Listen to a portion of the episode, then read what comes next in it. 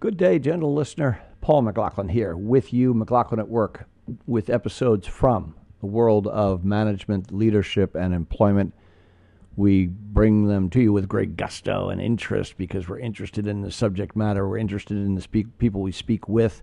Today we have a double bill, as is our wont. First is first, what's it all about? First, today is about strategic and personal coaching.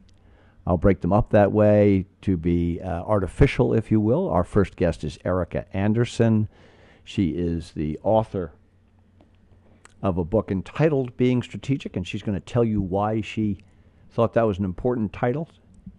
She's got a story to tell, and the way she tells it is compelling, interesting, and enthralling, and perhaps more to me, the way she wrote her book was how she presents herself. And that will be part of the discussion today uh, the value of books, the value of learning from whatever source, the value of coaching, as espoused by Erika Andersen.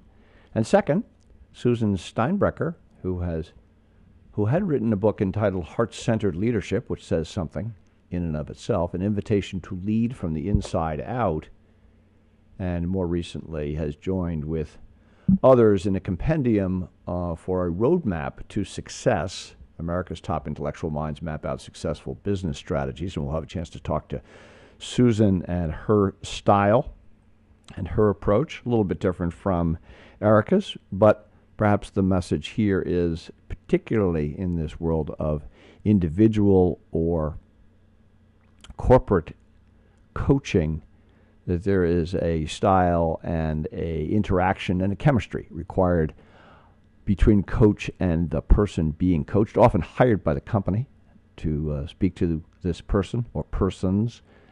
Uh, and it is in that chemistry that a lot of the value, in my opinion, uh, comes to the fore. And you'll hear that through a microphone, although they are both coaches and also active uh, authors brings me to the point of um, electronic reading, e reading, um, a convert, if you will, if somebody can be converted quickly to the um, e books. Doesn't make any difference what kind one gets. I'm not promoting one brand or other. I'm speaking about the concept of how we get our information. We enjoy talking to people here at McLaughlin at Work. It is our métier, our staff, our stuff of life. We think that the voice is way the way one really conveys what needs to be conveyed, although it doesn't go much further than the listener, which is why people take to other means, blogging, the internet, and uh, brings us back to, in this case, the Amazon Kindle. Had an interesting impact when I read it because at first uh, I picked it up to see what it would do to my reading habits. My good colleague here on webtalkradio.net, Brad Saul indicated it would change my reading habits, and I would say, even as after less than a week, it certainly has. And it has an interesting, for me, an interesting um, footnote in that somebody said, No, I don't care to read the newspaper on it because um, it doesn't show the same way as the front page. And I compare that to some of our younger colleagues entering the business world who no longer read the newspaper but get, virtually all their information online uh, that's tailored to them. I decided to try a subscription to the New York Times, uh, reading it over the Kindle, and it has a remarkable effect. One is that since the information is not displayed exactly the same way as a newspaper, you can go through an index without having to suffer the slings and arrows of outrageous direction that the New York Times or the Wall Street Journal or your local newspaper would have you go from front page to back pages to what they think is important. And uh, you may agree with them and then wait eagerly to see page one, or you may want just the news. So the first observation is that it allows you to go through an index, and while you are relying on the news that they put on the index, it is not nearly as, um, you are not nearly as a reader directed to what they think is important. Perhaps also because of that, you have a tendency to flick through the entire index rather than stopping in the middle uh, or the first um, few pages of the newspaper, thinking that that which is buried below is of significantly less value. So you really see headlines in a way that I had not viewed daily headlines before. Another factor is portability and accessibility. Very quick to turn on, get to where you want to go, review, read a couple of pages or excerpts, and then move on. If you're somebody who consumes the paper in the morning, you may find that that portability is not as important a feature. But I think many of us are moving so quickly from client to client or from issue to issue with our business life that the ability to not necessarily to have to watch somebody on television, but to read about it at your own time, at your own leisure, is in some measures a time saver, but also allows to fill in a lot of dead spots um, that otherwise might exist. For those of you who are voracious readers and consumers of information, I think the uh, Kindle or the Sony or the new other Samsung, I believe, is coming out with something by the end of the week uh, excuse me, the end of the year. Um, any of these will provide the same kind of mechanism, although you may get used to one or another just as you get used to a newspaper. And third, perhaps for your consideration, is merely the fact that those who are, are absorbing information all the time, that the e reader is clearly a piece of the future. It's what the, if you will, the next generation will get their information this way, downloaded, not on a piece of paper. I think we'll look back with, as they did in New York City, thinking at the turn of the century, that's the 19th century, going into the 20th, that the number of horses in New York and the amount of horse provender that had to be swept off the streets would bring the city to its knees, could not be accounted for. I think we're going to look back on the newspapers and print in much the same way. It will not take the place of all printed material. There is a tactile, there is a memory, there is a smell to a page that a Kindle can never give off. You don't remember when the, the where you were when you read it, like the Kennedy assassination or the Challenger disaster or any of the things that we are linked in time with what we were doing at the time. I don't think reading a book in electronic means is going to provide that nor is it a scrapbook, nor is it a page you can pull out and frame. But it's part of the reading future. It's part of the way the new generation is going to get its information, and it's the way some books are going to be read for their content, much like there are some authors who are better listened to because that is exactly how they best convey their information. With that little ramble about the Kindle, and I'll keep you informed about how what I'm doing and what I think of it, because I think it's one of the tools of uh, management, business, leadership, and employment. Getting information, and here's another way you get it straight from the author's and the coach's mouth. First, Erika Andersen being strategic, and secondly, Susan Steinbrecher, the roadmap to success. Thanks for joining me. And without further ado, McLaughlin at Work being strategic. Important subject today because I'm not sure what being strategic is all about. Let's start off with Erika. What is being strategic? That is a wonderful question. That's the essential question. It's uh, uh, when I speak to large groups about being strategic, I often start by saying, okay, how many of you have been in a meeting in the last couple of months where somebody used the phrase being strategic, as in we're not being strategic enough or we should really be more strategic about this? Almost every hand in the audience goes up. And then I say, okay, in that meeting, how often did the person who used that phrase explain what they meant about it? No hands go up. You know, there's never an explanation. And I think it's because we assume we all know what we mean, but we don't all have the same meaning. Like if I say to you, I'm embarrassed, you and I pretty much have the same idea what we're talking about. Mm-hmm. Being strategic. In fact, once I was with a group, and just just for fun, I, I started by saying, okay, you know, we're going to focus on how to be more strategic. And then I said, okay, before we get into it, w- without talking to each other, I'd like each one of you to write down what you think it means to be strategic. And there were 12 people, and there were, in effect, 11 different definitions. One, one there was a little overlap. Mm-hmm. That doesn't make much sense since we talk about it all the time. Right. right. And particularly in what you have found from your practice, because this book evolved from Yes. practice you are in. Maybe you could just spend a minute with that to put your bona fides on in the microphone. well, How, um, how I'm can you how can you write about this? What right do you what have? right do I have to talk about this? Well, um, I'm the founding partner of a company called Proteus International that's been in business since 1990. And from the very beginning, one of the things that we've, well, our core mission is to help people, help organizations get clear about, clarify, and move toward their hope for future. And so we have a, a process, an approach for doing that. And um, it's founded based on what I understand being strategic means. And as I went about my business, have gone about my business for the last 30 years, and have watched leaders who people seem to agree were strategic and were successful, I noticed that they, almost without exception, did one thing, which I came to think of as, oh, this is what being strategic means. So, how I define it in the book is that being strategic means to consistently focus on those core directional choices that will best move you toward your hope for future. And when you think about people who are really successful, whether it's, you know, Oprah Winfrey or Steve Jobs or, you know, they do that. They clarify for themselves. They figure out where they're actually starting from. an important an important, important ground first step. These, these GPSs that we have on the car always have the, the key ingredient of starting out where you is. Exactly. And that is a key ingredient. In fact, I, I don't want to run too far afield, but recently I was on the early show. I was talking about this, and I said, you know, we, a lot of us watch American Idol.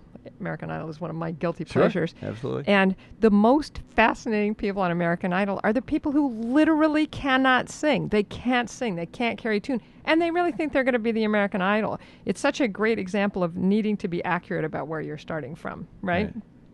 So you get accurate about that, and then you say, This is the future I want to create for myself. Then you need to make what I call core directional choices, which is how I define strategies. What are those big pathways, those intentional pathways you're going to walk down to get to that future? And people who can make that determination and then consistently focus on it, and as leaders, get other people with them focusing on it, those are the people who tend to achieve their dreams. What one of the uh, how to how to put this? One of the problems that I have with books or concepts. Not this is not specific to you, but on uh, on the concept of being strategic, is whether the examples that you gave were people who did this early in life. Mm-hmm. Um, and you find people who have uh, various skills that have allowed them to become senior elements in their business. If strategy, if being strategic or, and not having uh, those core values or core uh, insights as to where they want to go, are you comfortable that somebody, either by reading your book, and I want to get back to the book versus the person teaching, can somebody become strategic? Boy, that is a wonderful question. And my answer is yes. I mean, that's one of the things that I got excited about a number of years ago. And ultimately, I think why I wrote the book, which is that people tend to, even though they don't agree on what it means, people tend to talk about being strategic as though it's a congenital ability. Eh, you know, it's Either like ability or flaw. Exactly that y- it's like you have blue eyes they'll never be green you know you're mm-hmm. short you'll never be tall you're not strategic you'll never be str- eh, and and fortunately if you're not good at math, you'll never be good at math. Exactly. And that, that may be that may, be, true, true. actually. Um, but what I found is that being strategic is primarily a learnable set of skills. It's an approach and a set of mental skills, and that I think that the reason people think it's not learnable is because they don't that no one's. I won't say no one. People have not, for the most part, tried to break it down and teach it in that way, which is the focus of this book. Let's take it apart. Let's make it learnable. You know, and of course, and, there. and you do have a workbook concept in this. Oh, I mean, There absolutely. are fill in the blanks Yeah, about this in the book. blanks, so one out. looking at the uh, at the frontispiece may not get that point, but we want to make that point to to listeners. Absolutely. The point, when I sat down to write this book, I thought to myself, and I've, s- I said it in the introduction of the book, at the end of this book, I want you to feel like you understand what it means to be strategic, you know why it's important, and you feel capable of doing it. That's, that's my goal. So that to me means transfer the skill. And I think, uh, I think I did it. I think if someone well, really I reads this you book, did they'll be better at it. too, um, and I think part of it, which people might miss, is that it's a storybook. Yeah. And and tell me what the story, what how you build this story. It is a storybook.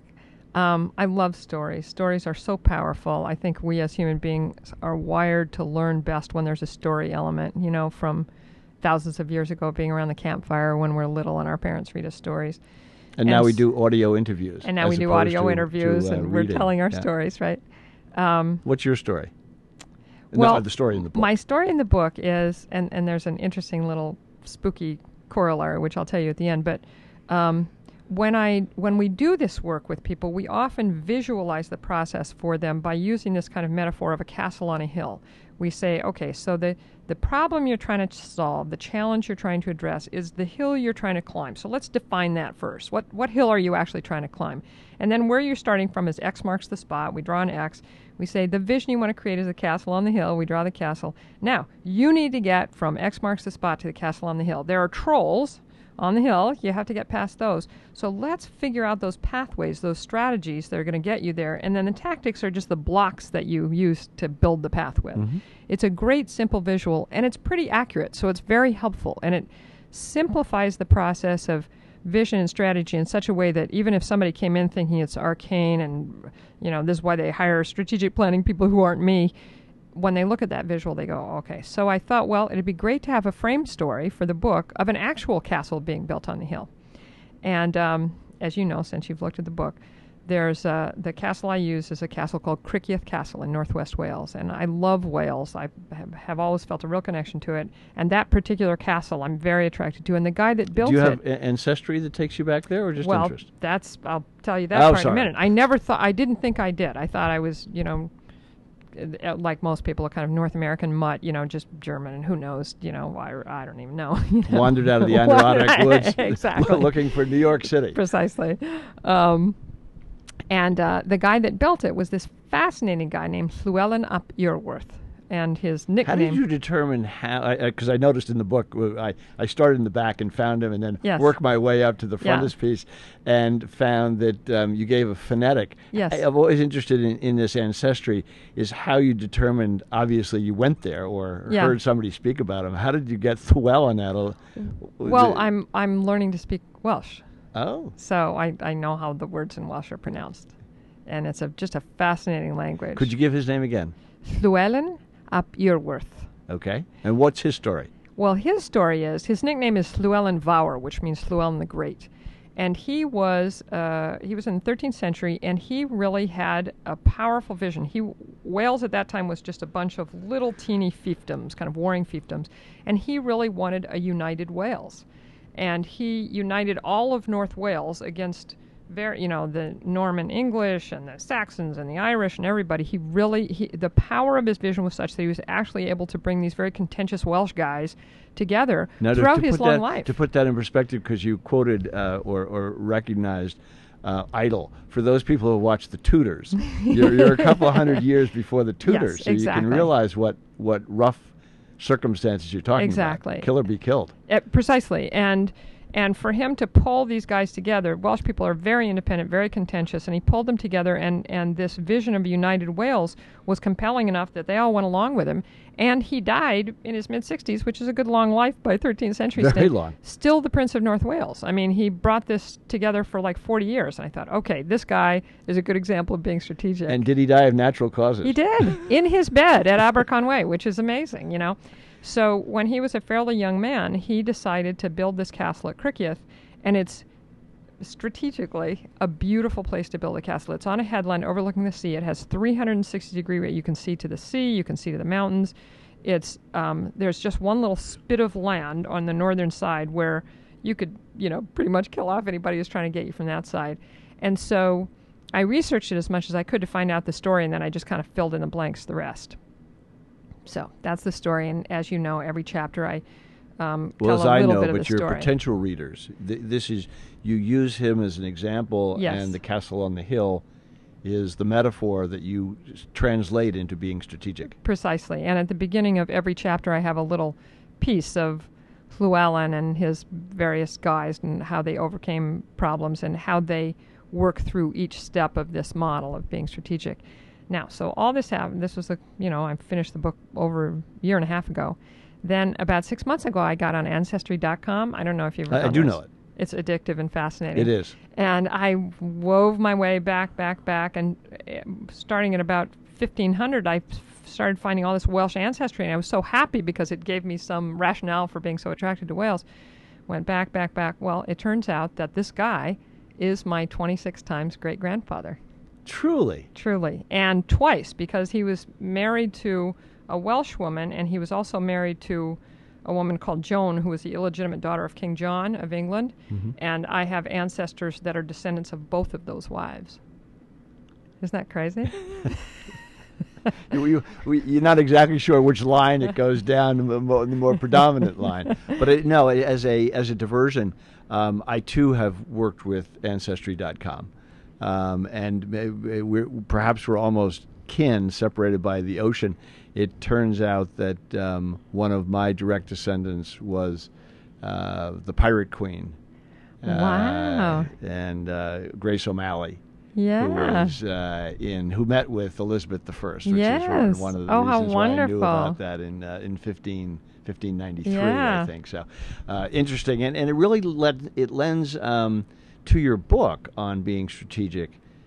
It, it does le- does lend a context, I think, Hmm. for people's lives, which is. Your book is meant as a business book, if you will, but it's applicable to people who are building a life story and a life career. Is Absolutely. that fair?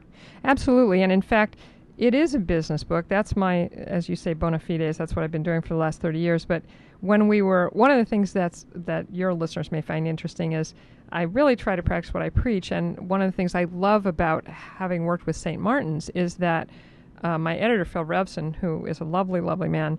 Uh, as soon as we accepted their offer on the book, my agent and I, he called me up and said, "Let's use the process in the book to plan for the book."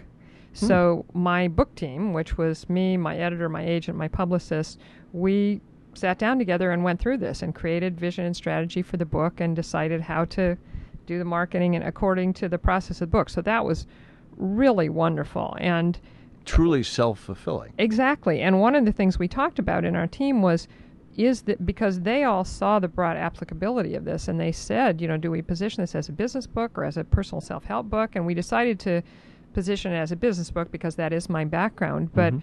a lot of the publicity that's come about as a result of it and a lot of the uh, interest has been people saying, wow, I can use this approach to create the career I want, create the life I want. And it's like, yes, this is really, it's like a Swiss Army knife.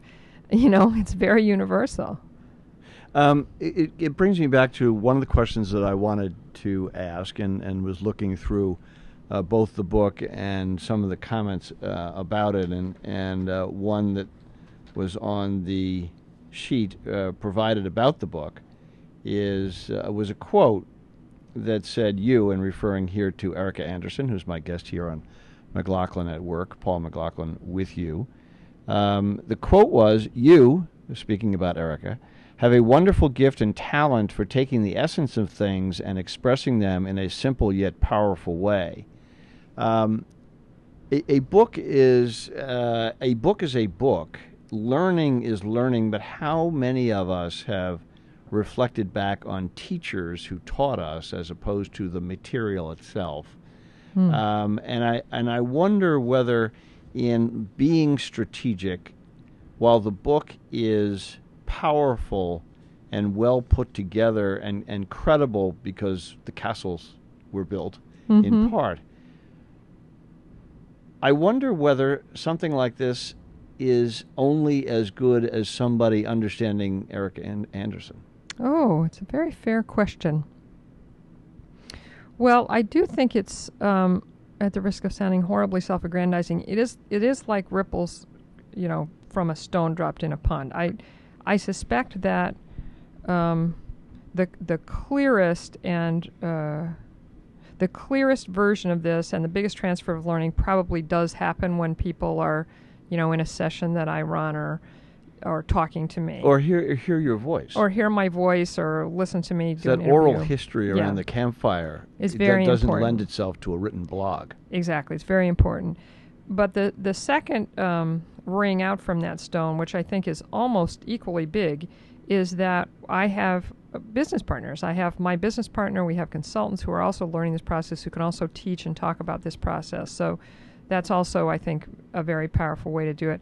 And then it gets increasingly, maybe less powerful, but still useful. And my my reason for writing the book is, you know, I'm going to be able to touch a certain number of people in my life, and hopefully many. And but I want, I really think this is a powerful understanding that there is something real called being strategic, that it's an incredibly useful life capability. And I just wanted to get as much about it to as many people as I could. That's really why I wrote the book. That hopefully there are thousands of people who will never hear me, never hear my voice, never meet me, who will still be better able to organize and achieve their dreams, perhaps as a result of having read the book. That, that's why I did it. And uh, it, it lends itself to the following question why did you decide putting to put if strategic is such an awkward word, my word, awkward? Mm-hmm. Um, why put it on the title? Because it's what people know. You know, if I if I called it something else, people wouldn't see the book and think about this. You know, it's it's the thing I said at the very beginning of the interview. Every I almost everyone has heard that word in a meeting in the last you know six months and we use it all the time it's in the common lexicon and in fact in the introduction of the book i said should we just like stop saying it maybe it'll go away? No it's already here. Let's figure out what it really can be. Because the essence even if you get 12 different definitions the essence of what people are saying is it's a way to really organize toward the future. It's a way to create a better version of whatever it is we're trying to create. And i wanted to leverage off of that clarify it give people some skills around it. The castles were, were built centuries ago people could use that also uh, as imagery for what we had prior to 2008, were castles in the sky that were built that mm-hmm. have now fallen down. Yeah. Um, the book clearly was written in a time that is different from now. Pick mm-hmm. your pick your difference, but yeah. it's different. Yep. It clearly is relevant because strategic is relevant. But what is the nuance about the book that makes it more better now than it might have been had it come out uh, September 14th, right. 2008. Right. Oh. Which now seems so long seems ago. Like years For goodness, we're coming up on know, the first anniversary and we're seeing books come out about it, what really happened. And, and what we're finding it, it is it's not in the numbers. Maybe it comes right. back to my my point about how do you learn to be strategic? Yes. How, do you remember your teacher or do you remember the material? Uh, but give us your thoughts on the difference in being strategic, where following this, if somebody had read this book mm-hmm. and followed your dicta in 2006 and 7, presumably they would not have fallen victim. I I hope that's true. I'd like to think it's true. What I've noticed over the last couple of years, especially over the last year, is that more and more of our practice is clients wanting to do this process with us, wanting to do the vision strategy process with us. And what I see is people are saying, um, okay, I better be really clear now that I'm operating in a sustainable way, that the future that I'm conceiving of for my business is really achievable, and that I'm being very clear about my current state and about the obstacles that face me. And I think that's actually it's a wonderful question, and I've been talking about a lot lately that actually being strategic I see as being a great antidote to fear. Because what happens when we get afraid, psychologically and physiologically, is that we just hunker down. It's like we jump in a hole and pull the covers over our heads. And, you know, if you're running away from a saber-toothed tiger, that's probably a good thing to do. Find a hole, jump in it, pull the, you know, whatever. But the dangers facing us are so much more complex and so much more, so much less unilateral than the dangers that our bodies are meant to run from that it, it's really not a good approach. And if so, we could only find that little isolated headland, wouldn't that, be great? One, thin, one, one, one, one saber-tooth one tiger, this, you know, wandering down the road, you exactly, take them out and you're safe. Exactly. So um, what I've noticed is that instead of that fear reaction, which is hunker down, stop spending, don't do anything, if you can get strategic, which is take a step back, take a deep breath be accurate about your current state. Don't give up your dreams. Be accurate about where you're trying to go and then figure it it allows you to kind of expand your horizons in a realistic way to create reasonable aspirations and then keep moving toward them. And i'll give you a great historical example of this. I um, cnbc asked me to do a guest blog a couple of months ago and i used um, some examples from GE, which is a client of ours, but I used a historical example too. In the in the Depression, in the Great Depression, um, Post and Kellogg. The Great Depression. The Great Depression, as opposed to our mini depression. Thank you. Um, the uh, in the 30s. Post and Kellogg were the two biggest U.S. cereal companies, and they were had been running about neck and neck for decades.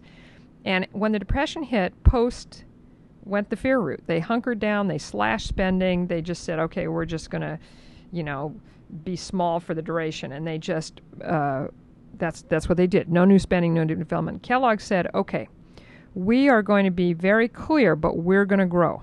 So they cut all extraneous spending. They closed a couple of plants, but they really heavily invested in both R&D and advertising. And they brought some new products on the market that are still on the market today. They got clear ascendancy over Post and have held that for the last 70 years. So they used that opportunity to be strategic, to get to become market leaders, and then they were able to stay there. So I there's a little quote on the front of the book from Bonnie Hammer, who um, very kindly said that this is a powerful approach for navigating through tough times, and I think that's right. I think it gives you a way to navigate through tough times rather than just get paralyzed. Uh, beneath the picture of the castle on the cover is a plan for success. Outthink your competitors and stay ahead of change. I'm speaking with uh, Andersen, uh, Paul McLaughlin here, McLaughlin at Work, all about management, leadership, and employment, and st- strategy has uh, elements in each one of those. Um, talking with uh, Erika about the notion of being strategic and how they can, how it is valuable in these these difficult, difficult times. One of the artifices that you use in the book, and I noticed that you picked a date. You said you said select a date in the future and write it down. I think if I have it right, it was March two, 2003. So it was uh, sort of dating ourselves by so right. not not not picking a, a, date so it leaves the book fresh for whatever. Um, as a practical matter, how far ahead do you put does that date go down? I know it's not a 20 year plan, yeah, yeah. and then there's five year plans. But what is the concept? What's the um, what's the time horizon for being strategic? It can be five minutes from now. It can be 20 years from now. And when I'm doing this work, either with a group or my colleagues are doing this uh, work with a group or with an individual, we try to get the time horizon appropriate to the complexity of the challenge. So, for instance, if you're trying to envision the future of your business, we'll say, you know, go three to five years out. It's a complex challenge. You want to give yourself time to change, but you, you don't want to take it so far out that it's a confounded experiment. There are just too many variables, and you're not even going to be able to, you know, I mean, at the moment, taking it 10 years out, you can do some brainstorming, but there are a lot of variables 10 years out, you know. You're so. a wise person. right? So three to five years for a business. Well, Llewellyn may have lived to the age of 60, but things may have looked rough when he was 40. And to, to look ahead exactly. 20 years would exactly. not have built the Castle Keep. Exactly. And then if, if we're working with someone uh, who has a, a more immediate challenge, you know, how can I reorganize my department to function more effectively, we might say, let's look six months or a year out. However long it would take you to effectively make the changes of the complexity and size that you're talking about. Does that answer the question? It does. And it leads me to a, a question about strategy. Sounds to be to, to um, be a, lit, a little um, sterile, perhaps, and uh, inhumane. Um, where, where does the people, how do people play in strategy? Oh gosh, uh, to me it's it's all about the people. It's the second half of the book. The first half of the book is just about the process. You know, what how do we explain this process of being strategic? What are the mental skills that's required? What are the steps you take? And then the second half of the book is how to do it with a group. Because to me, a lot of the power of this comes when you can invite other people to be strategic with you and to engage in this process together. And what I've seen w- when we do this with a group, it's a highly, highly collaborative process. In fact, we always say to the CEO, you're going to be a member of the group.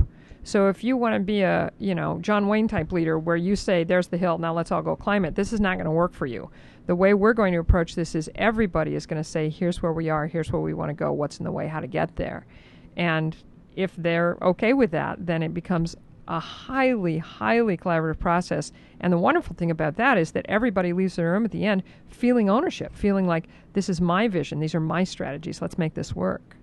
Is that one of the things that may have changed from pre 2008 to as you look ahead now? And that is that people want to be more involved with leadership, if you will, because they see what happened when leadership goes amok and they follow people off the cliff?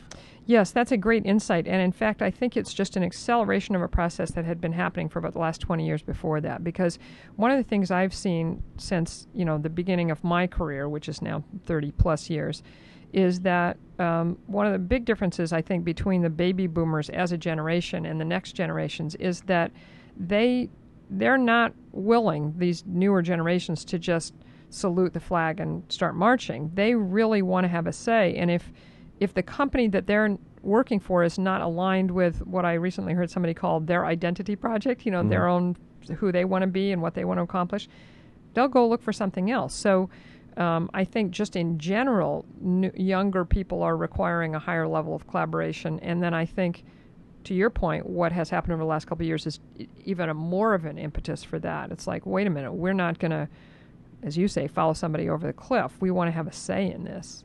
So yes, I, I absolutely agree with that. Does a senior management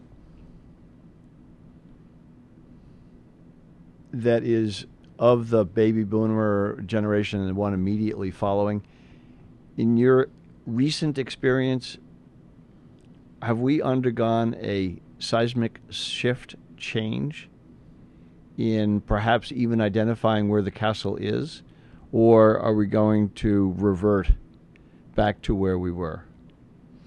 Well, I hope we have. You know, I hope we.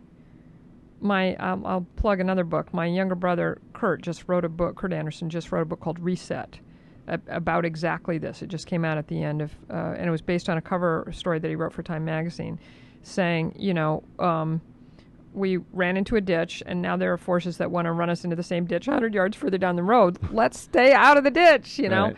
And I agree, and I think that. Um, I hope this book helps people, my book helps people stay out of the ditch, and I hope we're smart enough not to run into that same ditch. It's like, look, what got us there was just not being realistic about the future we could create. I mean, one of the phrases I use over and over in the book is this, and I really, I, I think it's really useful. It's a reasonable aspiration.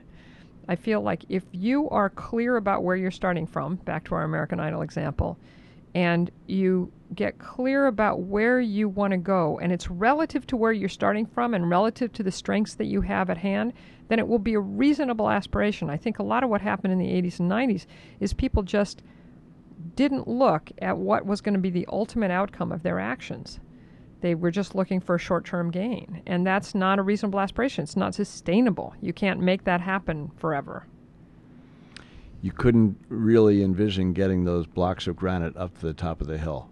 You could see the castle up there, but maybe it wasn't possible to get it done. Say, say that again. I'm not sure what you. Well, uh, you know, you, when you talk about the castle, you have to build it uh, yes. by step by step. Exactly. And um, I, am thinking more in the financial world that these artifices uh, were being built, and yet, in some measure, if I can really mix up the metaphor, the the mortgage mess was because there was never any castle.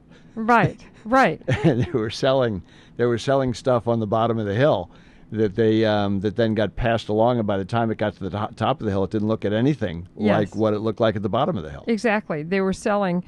They were selling the possibility that Llewellyn would be able to build a 300, uh, you know, room hotel at the top of the hill you know, come on, it's the 13th century. All we got to work with is bricks. You know, they were they were selling something that was never possible. Mm-hmm. I think that's exactly right. So that falls right out of my reasonable aspiration category, you know? yeah, and, and, it's, and, and, I think it's interesting as we draw our conversation with Erika Andersen to a close.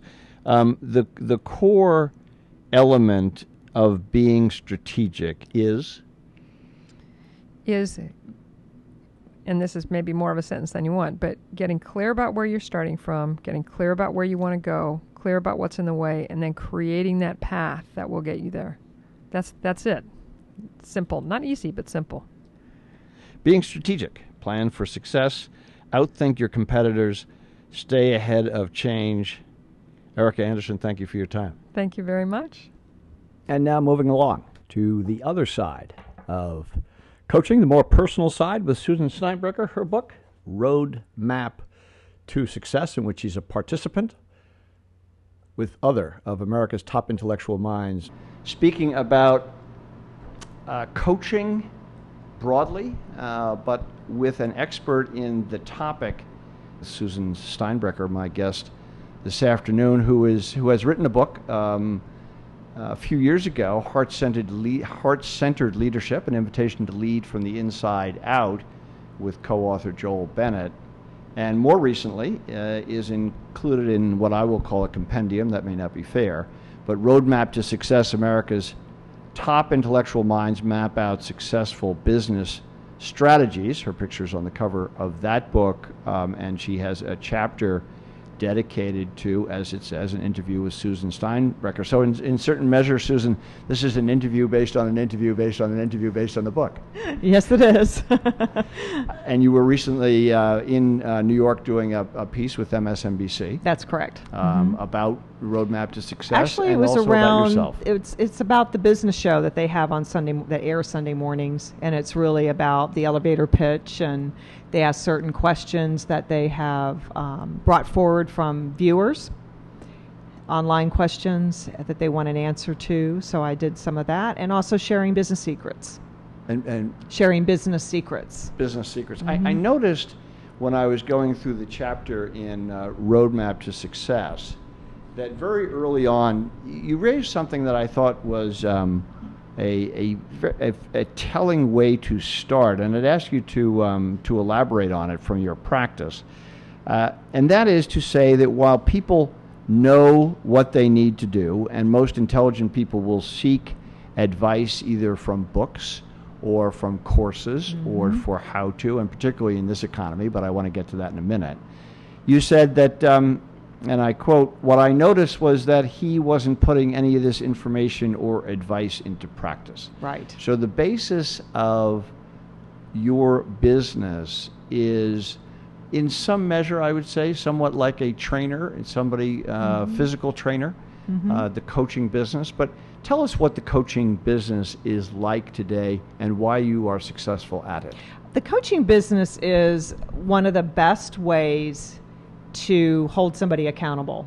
So, in other words, what a coach, an executive coach in my case, what I do is I look at this leader's overall strengths and help them leverage those strengths. I look at their overall business or development opportunities, and we all have our strengths, we all have our opportunities as well, and start to take a look at what can we do to sort of minimize the gap with those opportunities. So, for example, if somebody um, says, you know, I need to get better at interpersonal skills, I'm not really a people person, but I'm managing a team, and that's not working so well for him or her, right?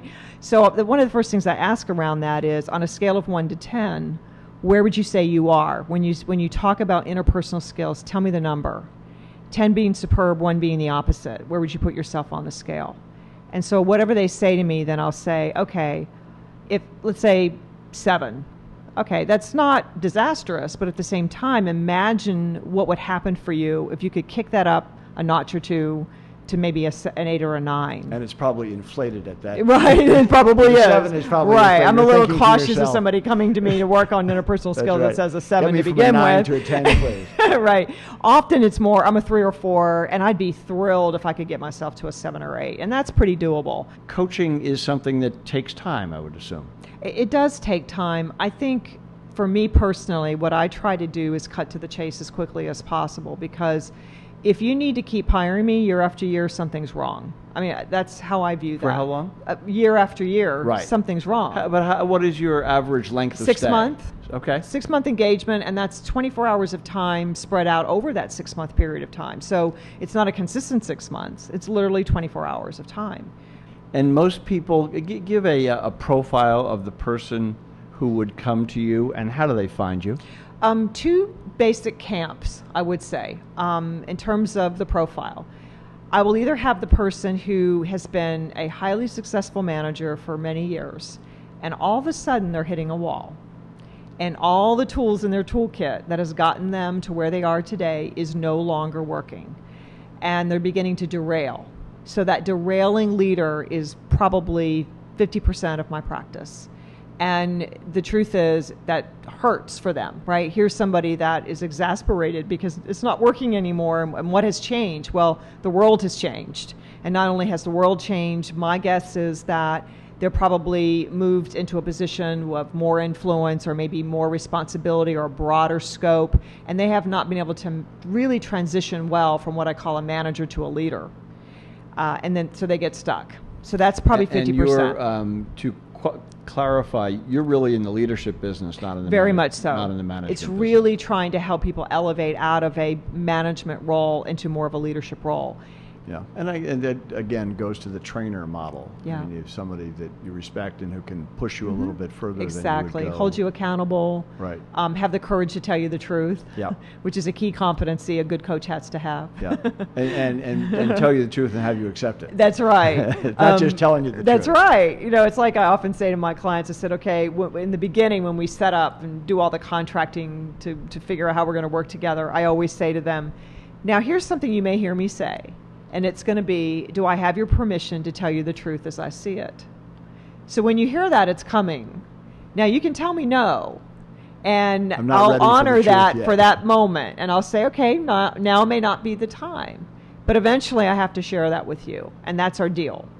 Do you find that you are more often hired by an individual to help him or her, or by their corporate body to help people? Clearly, 95% by the corporate body, and part of it is because a lot of people are in, they're in business, but they don't either know of a coach, or they don't know that that's what they need, or they don't think they have anything wrong.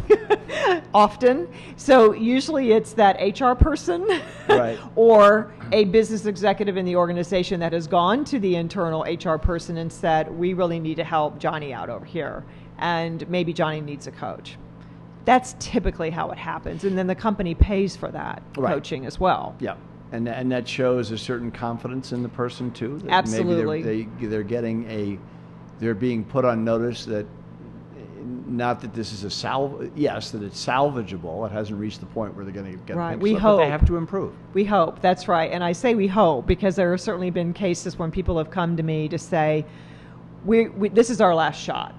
You know, if this doesn't turn it around, he's gone. And Right. I'm okay with that only if, in the very beginning of the engagement, all of that conversation has taken place. And this client knows that. Taking place with with, With the there. client, me, and the boss. I see. Yes, I do a lot of what we call the triad conversation so that all the expectations are put on the table up front. The client is fully aware in a derailing situation, the client is fully aware of what's at stake here. That if this does not work, the, the impact could be termination. Because if that's really how the boss feels, those words have to be stated. And often those words are not stated, going back to what I said o- earlier about telling the truth. Um, so it's that's why I won't jump into an engagement like that unless I know everybody's very clear about what we're doing and why we're doing what we're doing. Do you make sure that you have your contract before you have the, your triad contract? no, no. well, basically, you do all the contracting work, but I use that as a contingent point. I mean, I'll say because I'll first talk to the boss ahead of time and say, you know, why do you want this person to go through coaching? What do you want to have happen as a result of that? And if I think the expectations are too high, or you know, let's say the person he tells me, well, my direct report is a two on that one to 10 scale on interpersonal skills, and I expect him to be a 10. I'm going to basically say, no, that's not going to be doable here. I mean, that's a lobotomy, and I don't do those. Okay. So, Right. you know, what we can do is move that from two to four or five if and only if this client is motivated and wants to do it. Ultimately, the client's going to decide whether they're going to do the work or not. I can guide them. You know, you've heard the term can lead a horse to water, but you can't make him drink. That's exactly the scenario. So if I think there's a lot of false expectation up front, that's a setup. You know, that's not good for the client, that's not good for me, and that's not good for the boss. So I'll walk away from those engagements. The, the person who said she would walk away is Susan Steinbrecher, uh, the author of Heart Centered Leadership, which led ultimately to uh, participation in another book called Roadmap to Success. Paul McLaughlin, McLaughlin at work in a conversation about how to basically improve yourself, but I'm speaking to the teacher of that improvement and shedding light on a business which is probably more important than it perhaps has ever been. Uh, much like uh, this is the paid testimonial to Classroom 24 7, a sponsor for McLaughlin at Work. And uh, if you are looking for web enhanced tools and certification, uh, you might want to look up Classroom 24 7 and see how they might be able to help you online. Uh, back to Susan uh, Steinbrecher. Seems to me that that is probably one of the great benefits is uh, bringing in and having, let's put it on the table. That's right, absolutely. It's a, an authentic conversation and a transparent conversation. And not only is that the case between the coach and the client throughout all the time that they're working together, again, the coach needs to tell the client the truth about what they see and what they're hearing and, and what they think is getting in the way of their client. And so, um, not only is it in that way, but because, at least in my practice, I require the triad conversation, it really does put the issues that have never been said on the table. I, I am completely amazed at how many times, because me coming in forces this conversation, um, for the first time, things that have never been said are being said. And assumptions that have been made, perhaps between those two people, the boss and their employee, um, are just incredible. And just because you guide and facilitate that open conversation, they both say things they've never said that needed to be said. And often it is discovered through that process that there's been a lot of assumption and miscommunication. So you bring me in in a third party scenario, then all of a sudden all this stuff is coming out on the table because they feel comfortable doing so. They know that I'll facilitate it, make sure it stays safe, it's not going to get out of line. Um, and I will represent really both parties. It's almost a mediation. I mean, I'm actually a licensed mediator as well. I mean, I really am. But um, there's times when I've, yeah, I've done mediation between two people. I mean, one in particular that comes to mind is um, between the chairman of a company and the CEO. I mean, I literally did a mediation, coached each one individually, got both ready for that third party conversation, and then brought them both in and made sure each of them were completely heard and that the ground rules were established and followed and everything else, and it worked. Stick with sex here for a minute. Right. Um, as a coach, uh, are there situations where you, as a woman, anticipate that you'll be more effective than others? I don't know if I would anticipate I'd be more effective than others just strictly because of my sex, except, well, you know, now that I think about that, it, well, you know, you've hit a, a good point. I would say I'm more effective typically with a male than another male may be with a male. Mm-hmm. And and I and, and, that's not you, right? I mean, that's that's that, your. I think that's in general, right? Yeah. I, I, mean, I yeah. think there really is something to be said for that because I think they walk in knowing. I think they realize that they don't have some of the things that their female counterparts have, and I think you bring that to the table. I think you bring a broader perspective for that reason. So I think there is something to be said for that. Although I will tell you, I have coached many women, and it's been no problem whatsoever. But let me Um, let me be specific then. In a yeah. situation where one of the two parties is a woman, Meaning between the coach and the client, or the boss. no, the two, the the, the, the, The triad yeah, situation. triad, Okay, the got it. I'm taking you out of it for a Got second. it. I would assume that in a, I would assume that in a male female Mm-hmm. portion of the equilateral or isosceles triangle, Right. depending on how it is, that uh, a, a woman coach would be uh, would be desirable. Mhm. To put it that way. Yeah, I think so. I think there's more trust there. Yep. I think again, you bring something else to the table. Um, a di- I think you bring a different perspective, a different energy, Mhm. and to your point, you are who you are. You know, it, your whole makeup. Now you have to be very credible. You also have to be very professional. You have to be respected for the credentials that you bring to the table, like anybody else. But I do think there's a, a special dynamic there, and it works. On the matter of how we are different now, Um, it is different. It is- I- that- it that's the first is thing I different. wanted to hear. No, I think different. you're absolutely right. It's different, and here's how I see it being different. Companies are so hesitant to spend dollars on anything. that's the first difference. Right. That's, right. really because on anything that is not an absolute, as they will see it, necessity for performing my business today. Forget about And a year from now. It's cash outlay. And it's cash, and and, it, and you know, coaching can be expensive. There's no question about it. It is expensive. It is Well, expensive. It's particularly expensive against spending no money. Well, that's right. subject. So Right. Incrementally, it's Well, that's right. hugely expensive. It So- may be objectively expensive, but on the relative basis of doing nothing, Absolutely, and you are going to have to pay for that. So I, but here's what is interesting. So there's there's more reluctance, there's more hesitation, um, because really training and development and coaching and all those things are what is it the first thing cut you know from almost every business out there. It's considered a soft skill. Right, that's right. And I think where companies so miss the mark because of that is, listen, I mean, even Tiger Woods has a coach. So why do we think that the professional athlete with all of this talent coming to the table doesn't need that extra guidance, confidence, conf- confidential nature, conversations, bouncing ideas off of stretch, holding accountable, uh, you know, getting them to think in a different way.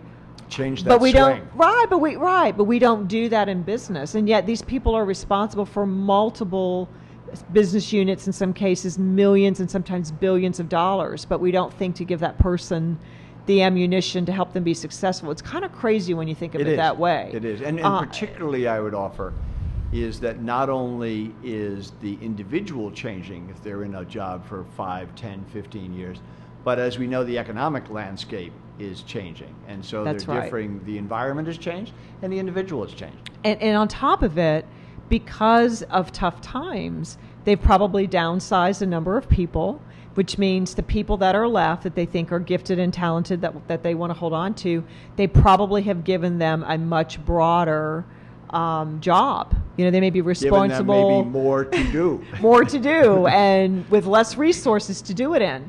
So why would you not want to set this person up for success? They've, you're expanding their capability. You're giving them more responsibility. Um, their management or leadership, if you will, is impacting the bottom line at a bigger level than ever before. And yet you're worried about your bottom line, but you're not going to actually help this person help you. It's kind of silly right. But that's why you but that's are talking. But right, but that's why. It, but that's what happens. That is what has That is happened. what happens. Now, I would also tell you, just recently, I, I really the month of July, I started to see a shift back. That we're getting more calls than before. There's more people saying, you know what, we've cut long enough. we were we're now feeling the pain from all that we have cut or we have not provided in terms of resources. So we're beginning to see some change in that. But but you're absolutely it is different. It is different, and hopefully we'll get back on course. And I think it's beginning to get there. uh, beginning to get there, and as I we come to the close of my, my discussion with Susan Steinbrecher, question about your book, Heart Centered Leadership An Invitation to Lead from the Inside Out, shows a, um, in, a in the best of ways, a, a sensitivity to leadership. Tell me about it. Yeah, this is really about uh, understanding that if you take excellent care of your associates, they will take great care of your customers, and your customers will take care of your bottom line. We often forget that who is the person delivering your product and your service? It's the associate. And you model every single day how you want them to treat a customer. You do that how you treat them. So if you can keep that in mind, it, that's what this book is really about. It's how do I walk that path? How do I make a difference in the world? How do I leave a legacy that's meaningful? It's not just about making money, but I've actually made a difference in people's lives. And you know, people want to do that. They aspire to do that. Most people do. Uh, I often have an executive at age 40 to 50 saying, "Is this all there's there is? I mean, this is what I've given up most of my life for." It doesn't feel very rich. And so building that legacy makes you feel that much more rich. And I don't mean financially, I mean just emotionally, if you will. Um, and so the seven principles that are outlined in the book help really give you the path to get there. How do I lead that way? And why did you think of it as being heart centered? Um, because it really means being an authentic self, leading with transparency, leading from the heart. Um, and that's why I called it that, because it really is about use that intuition um, to guide you when you're making decisions with associates. I mean, you know deep down inside when you are enforcing a policy um, that just isn't right. I mean, you know it and it, will eat you up and, it, and it's not going to land well with those associates either. So this is about having the courage and the wisdom to really step it up there and uh, lead in a whole different way. It's not for the faint of heart. It's not for everyone. But i'll tell you what um, the people that i know that lead in a heart-centered way those those associates love working with that boss. And if they love working with that boss and they're motivated because they're tapped on, they're tapped in and tuned in and highly engaged, then I don't know what more you can ask for in a leader th- than to have a workforce that wants to work with you to that level um, versus has to work for you. There's a big difference in those two terms. Big difference. Got to go back to heart centered That's leadership. right. Got to That's get right. back where we were. uh, the two books Heart Centered Leadership, An Invitation to Lead from the Inside Out, Susan Steinbrecher and Joel Bennett, PhD, and a more recent compendium, uh, Roadmap to Success, with Susan's picture on next to uh, Ken Blanchard and Stephen Covey, who are well known people, as is Susan. America's top intellectual minds map out successful business strategies. Uh, Paul McLaughlin, McLaughlin will work with our thanks to Susan for joining us. Thank you so much.